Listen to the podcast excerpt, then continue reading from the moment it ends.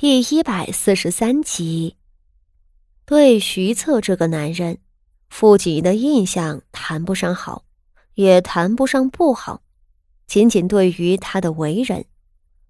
但针对他给予自己的帮助，傅锦仪是非常感谢的。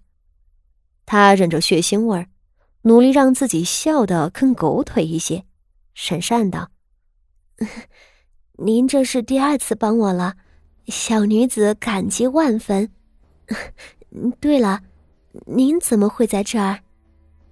不是应该护卫在皇室的身边吗？我在找你。徐策声色很冷，言语中还有一丝不耐烦。小丫头，你可真能折腾，从宝花殿跑到北舞社，又从北舞社跑到杨树林子里，我一转身的功夫你就没了。他越说声音越大，最后不知不觉的就吼起来了。你知不知道找你有多么的麻烦？若不是赵太后被人流冲散不见人影，我想找理由逃脱出来找你都不成。徐策在京城里素有恶名，他杀人如麻，而且脾气暴烈。今日看来，这恶名至少有一点是真的，这人脾气的确很差。徐策是个既严苛又凶悍的人，傅锦仪本就惧怕他。他这一哄，傅锦仪吓得耳朵都缩了下去。他颤颤地抖着腿道：“我错了，是我不对。不过您找我作甚？我一个寻常人家的臣女。”徐策本想继续吼他两句的，只是瞧着他两只耳朵似受惊的猫一般缩下去，喉咙滚了滚，就吼不出来了。他抿了抿唇，蹙眉道：“傅锦仪，你可是应承了要做我的眼线的。若是你死了，我再上哪儿去找个人帮我盯着武安侯府啊？”傅锦仪仍旧僵硬地笑着，随后忙点头。对对，您留着我还有用呢。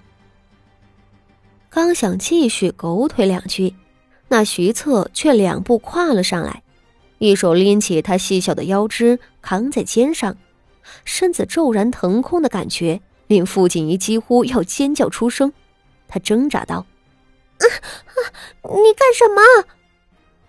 徐策扭头看着他道：“我带你走。”一臂说着，他口中的热气喷在了傅锦仪的脸上，血腥味儿更是兜头上来了。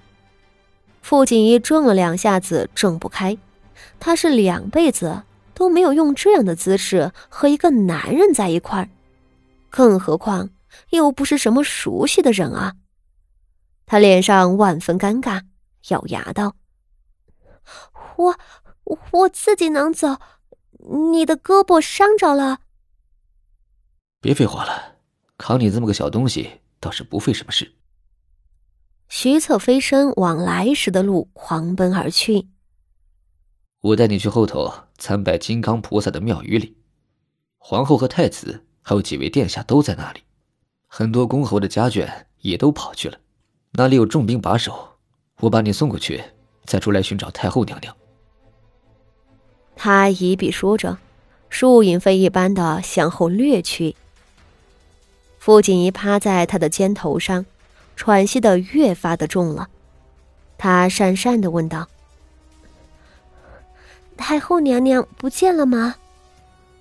原本是太子殿下护卫太后，只是那些尼姑们都是冲着太后去的，刚才在宝华殿人太多，被人流给冲散了。徐策随意的解释道。他的身子在每一根树枝之间飞跃跳起，傅锦仪被他颠得都快吐了，但他还顾不上自个儿的胃，他正紧张地盯着徐策那只环在自己腰上的手，他手臂上两道深深的刀伤正在涌出越来越多的鲜血。“徐策，你在流血，你快把我放下来啊！”傅锦仪忍不住大声道。徐策的脚步却更快了，他皱着眉头，很不耐烦地大声斥责道：“你怎么那么多话？放下你！凭你那两条小细腿，能活着出去吗？”说着，他的另一手上的弯刀又捏得更紧了。傅锦衣捂着嘴巴，半句话都不敢说了。他承认，徐策救了他的命。如果可以，他愿意拿出任何的报酬，但，但这大将军吼起人来的样子真的好可怕的，他的小心脏都在抖，好吧。傅锦衣生怕徐策在骂他，一路上安安静静，只是这一路并不太平。他们连着遇上了两波刺客，徐策一手提着他，单手握刀，左突右刺地砍杀了好几个人，其中一柄飞刀就擦着两人的头皮飞过去，傅锦衣吓得眼泪都飞出来了。他一手抓着徐策的肩膀，一手捂着自己的嘴。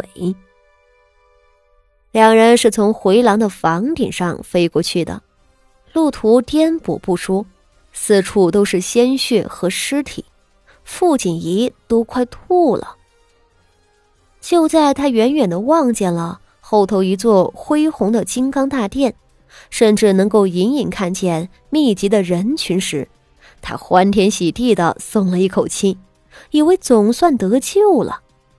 然而，第三波刺客从低矮的回廊木板底下钻了出来，迎着徐策，劈刀而上。